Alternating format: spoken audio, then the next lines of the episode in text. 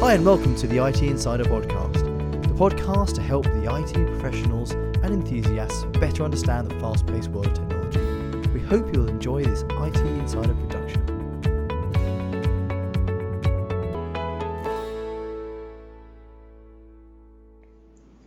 Hello and welcome to another episode of the IT Insider Podcast. I'm your host, uh, Richard Holmes from RECS, and today I'm joined by a very special guest and friend of the show, Mr. Will Boyle. Hi, Will. Hi there, how are you doing? I'm very well, thank you. How are you? Fantastic. Pleased to be here in London town. Ah, that's great, that's great. So, Will is uh, head of business development for um, our business partner in the IBM space, Assimilate. And uh, I think it's probably worth adding at this point, congratulations to Assimilate on becoming an IBM Gold partner. Indeed. Yeah, yeah. Yes. Um, and on this podcast, what we're going to do is we're going to look at the progression of business intelligence and what the future has in store for uh, organisations looking to address any and all aspect of corporate performance management. So before we get too deep into the conversation, Mhm. can I ask you, Will, could you, by way of a bit of an introduction, could you give us a little bit of background about yourself and who Assimilate are and what it is you guys do and hmm, why businesses intel- business intelligence is important to you guys? Well, well, firstly, uh, my name is Will Boyle, as you introduced me so well. Um, people listening to this podcast will obviously pick up very quickly that it's an Irish accent that they're listening to. Um, I've been involved in business development for around 11 or 12 years now.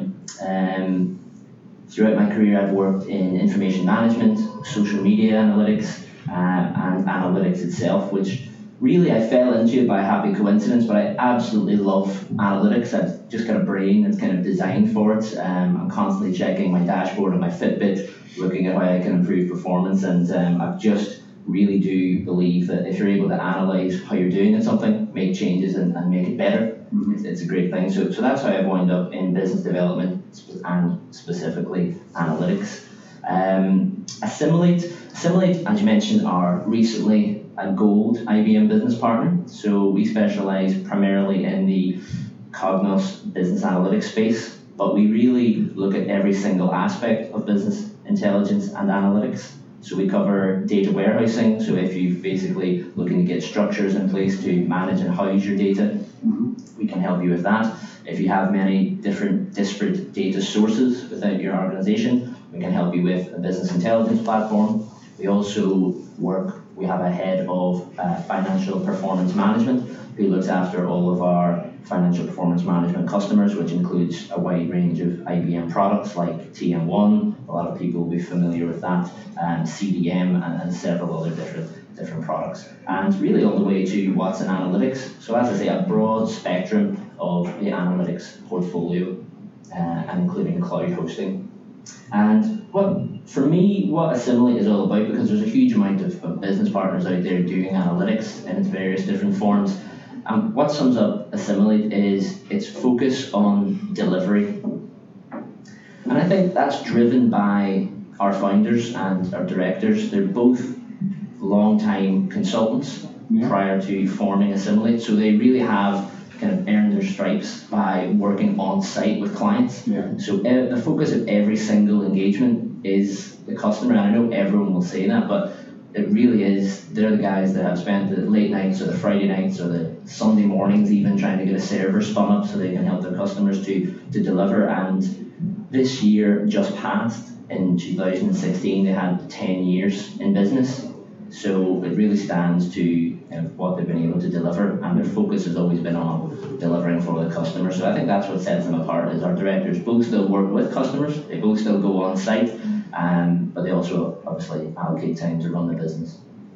And I suppose, yeah, that, leads me nicely onto my first question for you, which is because you come from that consultative background, and because you uh, approach, mean, from, from what I know you guys, you, you approach business business intelligence, and you approach analytics across when we look at your, your customer base, a Mhm. real wide set of industries, you know, from you know, aerospace to retail, electronics to, to food and bev- beverage. So, yeah, that, that con- consultative approach and, and getting to getting to know and getting to understand the client's needs must, must be really, really important. And, and obviously, know, I suppose it reflects well in, in the fact that you guys have just celebrated the, the 10th anniversary. But my question Mhm. is, yeah, with all that experience in mind and, and dealing across all those sorts of verticals, do you see any sort of common themes or, or trends around organisations looking to drive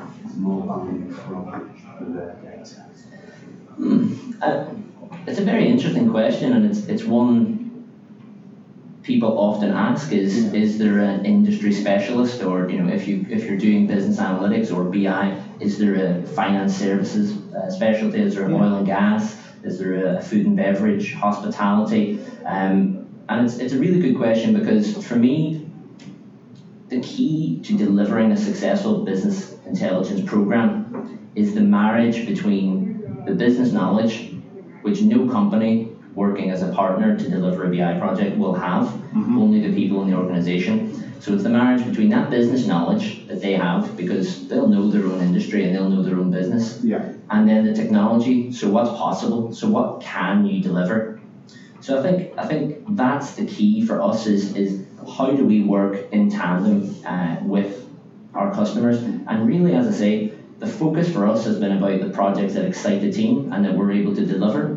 yeah, And really, there's no one key area within a business uh, that we would focus on. It's typically driven by the business problems and the business challenges that the customers have when we engage with them. I think the thing that we are able to do is literally sit arm in arm with them uh, in their offices, and we've got a phenomenal partnership with uh, DFS here, one of our kind of flagship references, Yep. um, and they've been an IBM spokesperson for us as well. And I think they've. I was there a couple of weeks ago, and they literally, you know, they welcome you in, cup of tea. You're like a friend visiting, yeah, and, and that's the kind of relationship that we've been able to foster and especially the delivery team, the guys who go on site, as I say, and it's identifying where the business challenges are um, and sharing that information. And you only really build that up through trust because it's difficult for, to come in and somebody tell you we're really struggling with, you know, looking at solvency in this department, or really struggling with turnover, or our churn rate, or we're losing staff in this area and we're not sure why.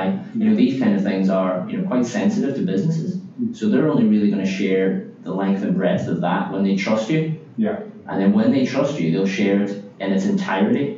So when you actually know, right, these are the things that are really challenging the customer, the guys have the technical nous to go, right, we know we can deliver this, and what it needs is it needs a bit of Cognos, a bit of predictive analytics, a bit of uh, TM1, and we can wrap it into a nice dashboard for them, and we can host it on the cloud. But we would never lead with a kind of product, and I think that's that's where I think there's a gap, and that's what we think differ- differentiates us.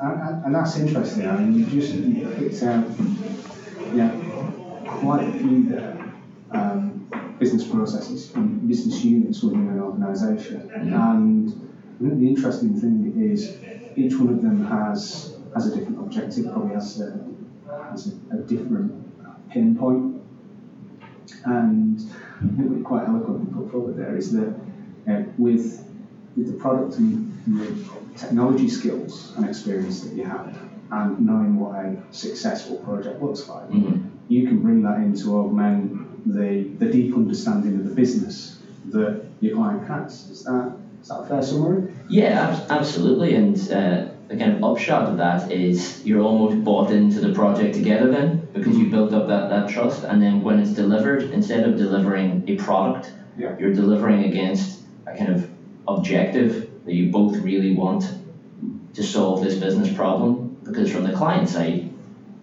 that's success for them because they're able to say, right, we had a challenge in this area and I've worked with Assimilate and we solved it. And from an Assimilate perspective, that's then how we judge, right, has this project on our side been successful? Because that's ultimately what we want to do. We don't want to sell them product, we want to help them solve those problems. And honestly, nine times out of ten, there'll then be a conversation, say, right, there's an issue in HR. You know, could you help with this with this project? There's an issue here, and it just seems to lead on to different projects. I mean, there's one that our uh, CTO has been working on uh, over the course of last year, and he was literally in Australia, uh, Germany, all over Europe, scoping it, and it was a kind of a very small initial need Yeah. to deliver for a small department in Yorkshire. And it's just spread then over the course of eight or nine months. He's, he's Yeah. going across the world to scope and then deliver this project. And it's now kind of enterprise wide, multiple products, hosting, everything. It's, it's, it's incredible. And that's not just based on delivering against business problems. Yeah. So I think when most people, uh, in most businesses and organisations think about sort of analytics, they, they approach it from the sense of, all right, yeah, I, I want to look at my sales performance, or uh, from a, a finance perspective, a finance planning perspective. You mentioned a couple of other sort of business roles there. You know, from from your experience, where where do you see analytics being being deployed in an organisation? Where do you see sort of, you know, I'm assuming, please correct me if I'm wrong, but, the sales for, force function and the um, accounting financial units uh, are kind of where the, the domains um, historically where analytics have been do you see that sort of you know, expanding out within an organisation? I mean, for me, analytics uh, and business intelligence, I mean, if you look historically at, at BI, um, I think the first instance we have of BI was with uh, Lyons Tea Cakes back in the 1950s when they created what they called Lyons Electronic Office Wow. which uh, which stands which is basically a large computer that they use to determine how many teas, buns, and cakes to make for the next day's production. So they basically took all the information from the various tea rooms across the UK, brought it to this massive. I think it had six thousand vacuum tubes. I mean, this was a monstrous machine, Yeah. And that's what they use it for. And if you look at the commonality between that example in the 1950s and now with the world of everyone talking about AI and what we have to do and big data and Bitcoin and all these different things. For me, it's very, very simple. It's, it's all about choosing the right path. Yeah. I mean, BI and analytics, however you want to term them, um, has always been about improving decision making.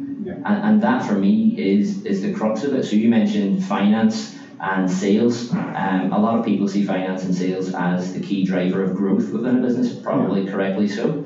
Um, and that is the kind of two areas where we would see the initial engagement occur an awful lot, primarily in finance, I would say.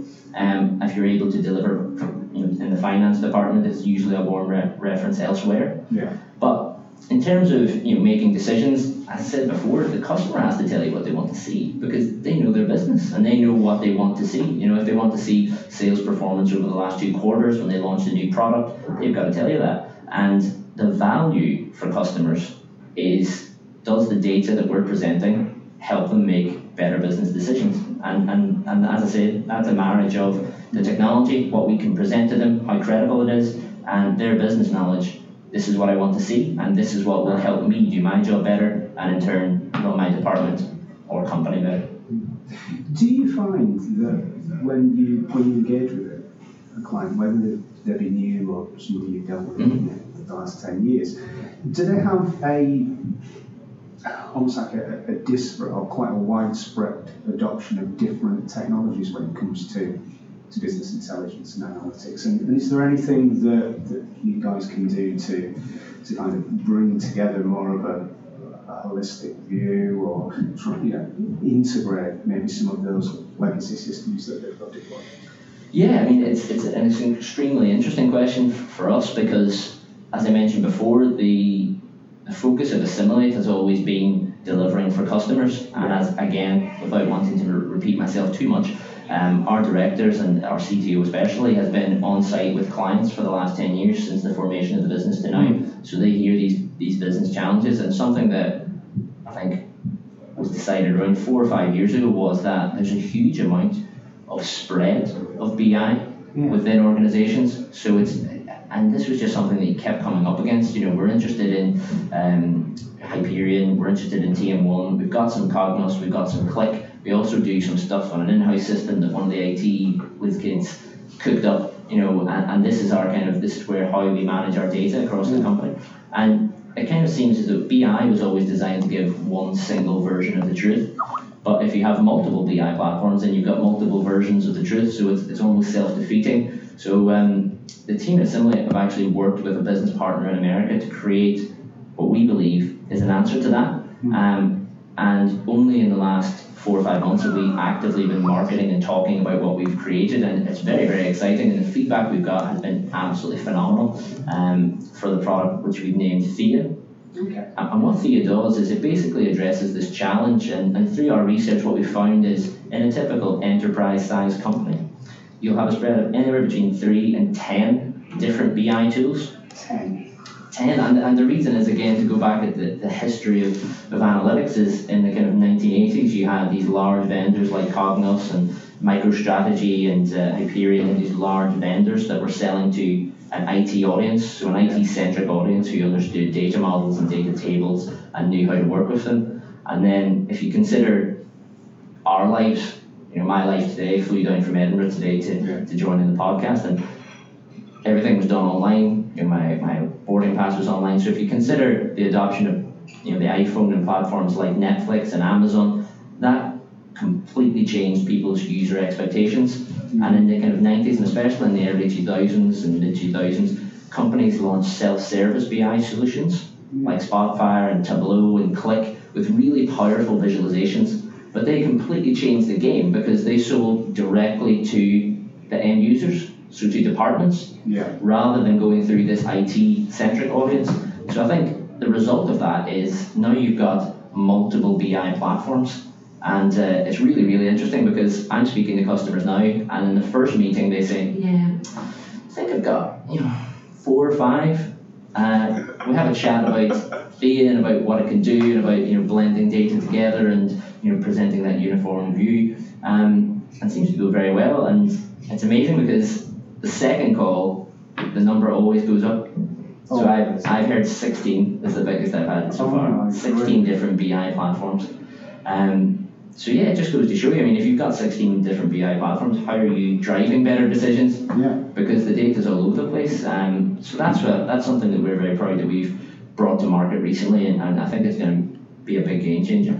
So, so Thea isn't, isn't just a dashboard or, or a way of representing, say, say Cognos. It's a way of being able to grasp data from without, from within the organisation. And I suppose my simplistic mind is if you can if you can present it, if you can give people access to it, they're probably more likely to use it. Mhm. Therefore, they're probably more likely to be able to drive better decisions and therefore drive change that, that benefits not just their department but possibly the organisation as a whole. Is that is that fair summary, or am I over egging the pudding a bit then? No, no, that, that's that's a fair summary. It's uh, it's a mammoth when you think of it. I mean, the amount of things that Thea can actually do, um, when you look at the, the intricacies of what people are trying to do with their data. Yeah. And I think um, in the examples where you do have multiple different BI systems, that causes challenges. And as you as you so rightly said, the most important audience for me and, and I think for the team at Assimilate as well is often overlooked in these decisions, and that's the users Yeah. and um, users want to use the tools that they bought.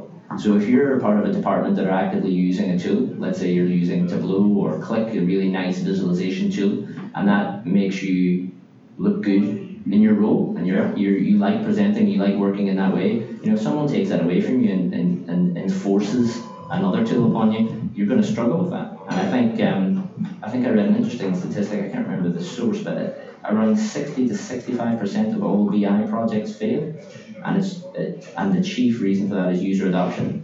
Because people want to use the tools that they use. You know, if I walked out in the street and somebody took my iPhone off me today and said, you know, here's a free Android phone or Windows phone, you know, you'll be using that from now on. You know, I wouldn't want to use it because that's the tool that I've chosen. I've used to it. I've got my kind of life set up around that, my work set up around that. And I think users within an organisation are the same. They want to use the tools they've been using uh, to do the best job that they can. And, and what Thea does is it allows users to use those tools, but then it leverages the kind of semantic layer and the security of the larger tools within your estate.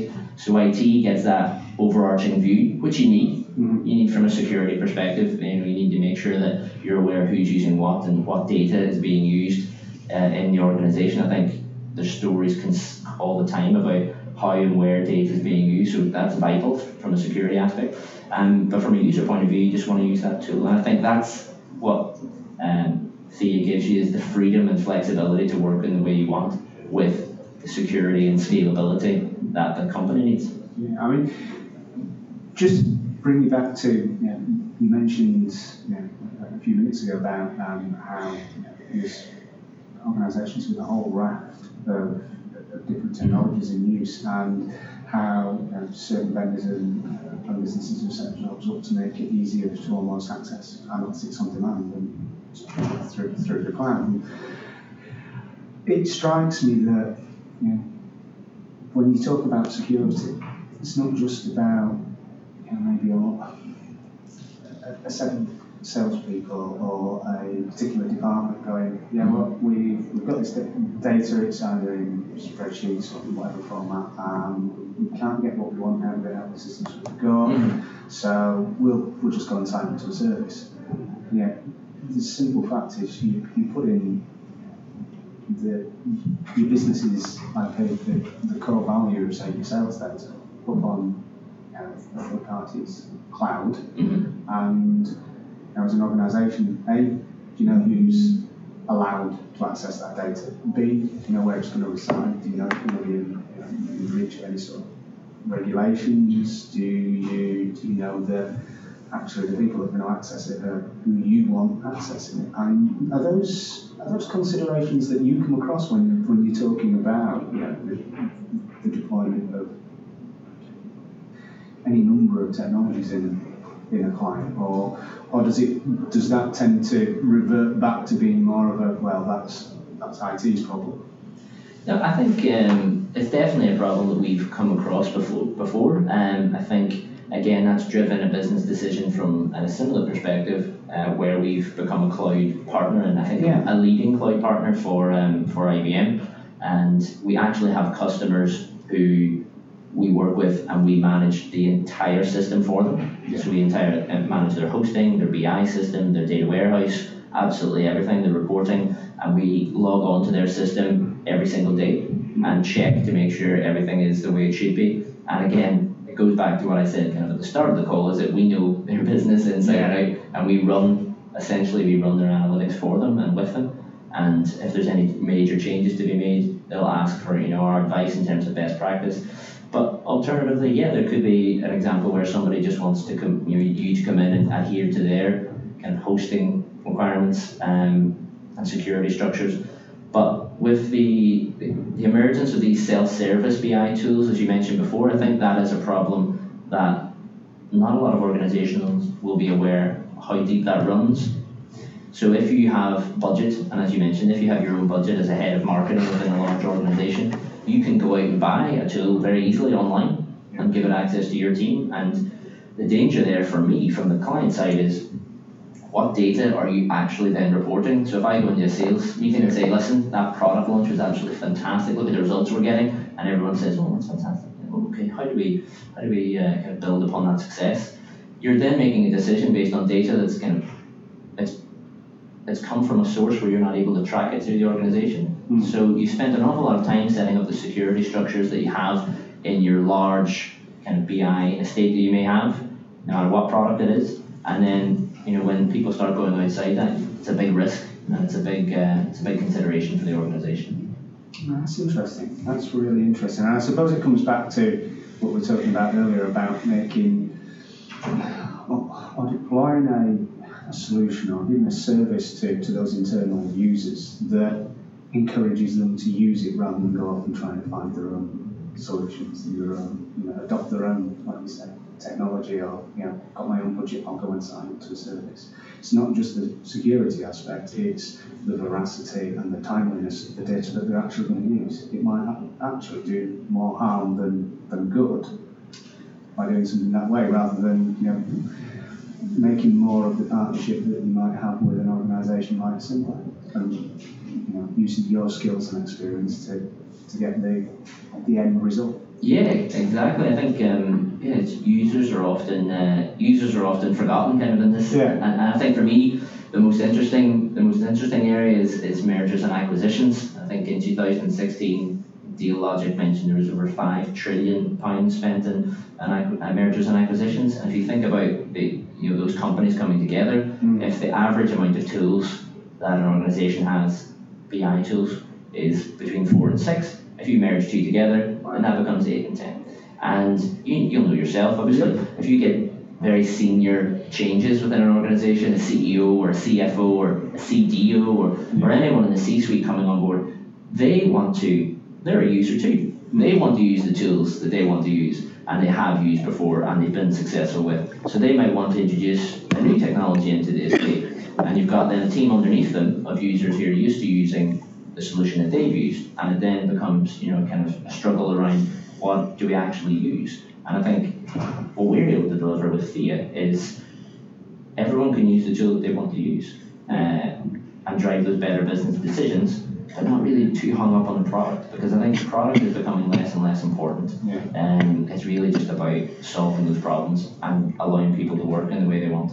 And I think that's that's the real key, and that's the freedom that we- we're providing. I, I think to to kind of summarise it in my own head, and feel feel free to correct me, but hopefully by by a solution like Thea, what what we'll see is the ability for a business to to almost that de-risk from say in a merger, moving from a number of platforms down to a more easily manageable or a single behemoth or single say, vendor. Mhm. Um, so what will effectively happen is uh, you de-risk, you're not incurring the cost of that transition or that migration, as you quite eloquently put, deploying something that isn't just in addition to that number of technologies that you've got, but actually allows people to continue business as normal, but actually with less impact, less risk, increase the chance that they'll get more out of what they're used to getting out of. So not massive transitional migration projects from, from one technology set to another, but just being smarter about how you, you sweat the technologies you're already invested in. Yeah, I mean, abs- absolutely. I think it's this is becoming a problem that people are now come, becoming aware of. Yeah. and I think over two, over a third of people, or sorry, over a third of organizations are considering unifying on a single platform. Mhm. So if they've got multiple platforms, they're going to do away with one and kind of apply the 80-20 rule and just say we're going to go with this one. We paid for it, we're going to go with that. And it was interesting in, in doing research for um, a talk I, I was doing in London in November. I actually sat down with a, a, a very close friend of mine who, who's a CFO. He's retired now. He, he was a CFO um, who was put in charge of overseeing one of these migration projects. The burn rate at the height of the project was a million dollars a day, Oh my grief. and the total cost was in excess of two of eight hundred million dollars, and uh, it took over three years to complete the migration. Just moving from one platform to another. They were moving from multiple, yeah, they were moving from multiple platforms, uh, but over the course of the kind of two to three years, he said it was, uh, inc- I mean, he's the CFO, so he's probably not used to the kind of politics within taking tools away from people. Um, but it was a three-year project, and I was dying to find out. You know, we were having a cup of tea and almost spat it across the room, and I was uh, dying to find out if it was successful. And it turns out that after the three years, that company itself was acquired, so Oh. they didn't even they didn't even deliver it. And that for me is is, you know. It's not just the finance behind it, it's not just that it's going to be very expensive, it's that think of the amount of productivity that was lost in that three year period Yeah. of people who were trying to get used to a new tool, trying to get used to working with it, trying to get used to the best way to do their job effectively, replacing different reports or dashboards or locations um, when you know it's not needed. And I think it's, it's really, really cool what we're doing now and the conversations that we're having. Uh, I mean, it's a completely new sales cycle. You're learning stuff all the time because people are coming out of the woodwork with different challenges, and, and every time people see it, they have a different perspective. You know, some people want to expose their customer data out securely, Yeah. their BI data. Some people want to take data from one source system, pull it through Thea, and present it out in another way, which you can do. Some people want to migrate from on-premise to uh, to the cloud, which you can do. Um, even just a simple migration from one instance of a certain product. So if you had um, an older version of Cognos and you were moving to the latest version and you had thousands of users, I mean, I'm sure if there's anyone listening from an IT perspective who's managed one of those migrations, I'm sure their ears are Probably just, bleeding. they probably just had a cold sugar. Yeah, exactly, and and it's trying to take that pain away from them as well. As, Yeah. Because with Thea, everything's presented as an artifact, and that means it's just a piece of information.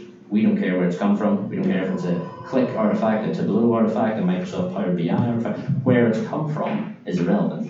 And then the users, they're just engaging with their reports as they would always do. So it doesn't matter to them if it's the older version of Cognos or the newer version. There's no kind of start stop. So you're you're kind of you're preventing that impact. So yeah, it, it's it's a problem that has a lot of different kind of offshoots, and that's something that we're learning right now, and it's, it's really really exciting. Hmm, hmm. We're coming we're coming to the end of the podcast. It's been absolutely fascinating to, to hear your point of view and hear some of the, some of the great stuff that you guys are up to at Assimilate. Just just to wrap up, my, my final question to you is, mm-hmm. yeah, as I say, you guys are doing some great stuff, and, and I think it's yeah, probably fair to say that it's it's out out there from a point of view of you know thought leadership and you know, where you envisage taking BI for the future. But uh, if you were to, to kind of wrap up where you think BI is heading in the next couple of years on what sort of trends you'll see, I mean, any thoughts there? Do you see, I mean, you look at people like IBM acquiring a weather company, and you look at uh, the, the promotion of things like open data, you know, the concepts of open data. Do you see that organisations will be taking in data from outside of their businesses to, to augment the decisions they make? Do you see you know, more of a shift to, to cloud than ever? I'm just really interested in where you think sort of you know you think your business and your industry is going to go in the next couple of years. Yeah, I mean, well, there's a, a huge amount to, to cover there. I'm sure you could write a. a- We'll come back for a part two, shall we? Yeah, I'm sure you could write a doctorate on that. Um, in terms of cloud, I think cloud adoption is definitely going to increase. I think initially there were a lot of um, people who were put off maybe by the security aspect. Yeah. But when you think, the way I think about it is, um, if you've got a server in your basement, you can see it, you can touch it, it's a tangible thing, and uh, you know that your information's there. But that, that can be hacked. Yeah. If you have your system, you know, your kind of cloud system with Amazon or IBM or one of these large vendors, they will have the best technical people in the world providing the security. Yes. So I think that's something that people are learning and becoming more accustomed to. You know, ev- everything's a transition. You know, whether it's radio to television to YouTube. You know, everything is a transition and there's a period. Um, so from from that perspective, from a cloud perspective, most definitely, I think that will increase. Um, I think there'll be an awful lot more vendors in the marketplace. Yeah. I think um, predictive analytics today cites that there's over 250 top BI solutions at the moment. So I think there will be a, a huge amount of tools out there, a huge amount of choice. Um, it's how we bring that together, and, and, and Thea hopefully will be the first of, of many. I, I- think there'll be other solutions to how you integrate these tools because you know we definitely don't want to be the only one because we want to drive kind of analytics uh, analytics forward. Um, AI is obviously something that's going to be more and more prevalent. So Yeah. how we interact with, with computers is changing. Um, you know, an our CRM system, you can actually leave voice recordings and it transform, transforms it into text for you, and you know, voice memos and and, and, and you know, that kind of interaction. So that's really the nirvana: is how do I interact with my data safely and securely and talk to it? You know, I've, Yeah. I've partnered with IBM on a few uh, Watson deals and discussions, and the technology there is absolutely incredible. And you know, that the system is able to create its own mind via the corpus and, and learn and Yeah. some of the stuff that they're able to do. So I, I think that kind of technology is going to become more readily available. Uh, and we can see that now in some of the products that are in the marketplace at the moment. But I think that's just going to increase and speed up. Yeah, that that adoption rate will hopefully increase, and we'll, like you said, we'll see uh, in the years to come. Hopefully, um, we'll, we'll see that people just culturally and socially that shift to acceptance of things like AI and you know, more readily available as just you know, as a service, and it's always there. It's been there, and it's it's more of an assistant Mm-hmm. and an aid in that decision making process. But thank you very much for joining us today. I really appreciate you taking the time to come down from Edinburgh. And thank you very much to all our listeners. And um, yeah, I, I look forward to hopefully hearing more from you. Fingers crossed we can uh, we can be back sometime soon for a part two. Definitely. Anytime so. It's been a pleasure. Thank you. Thanks for listening to another episode of the IT Insider podcast.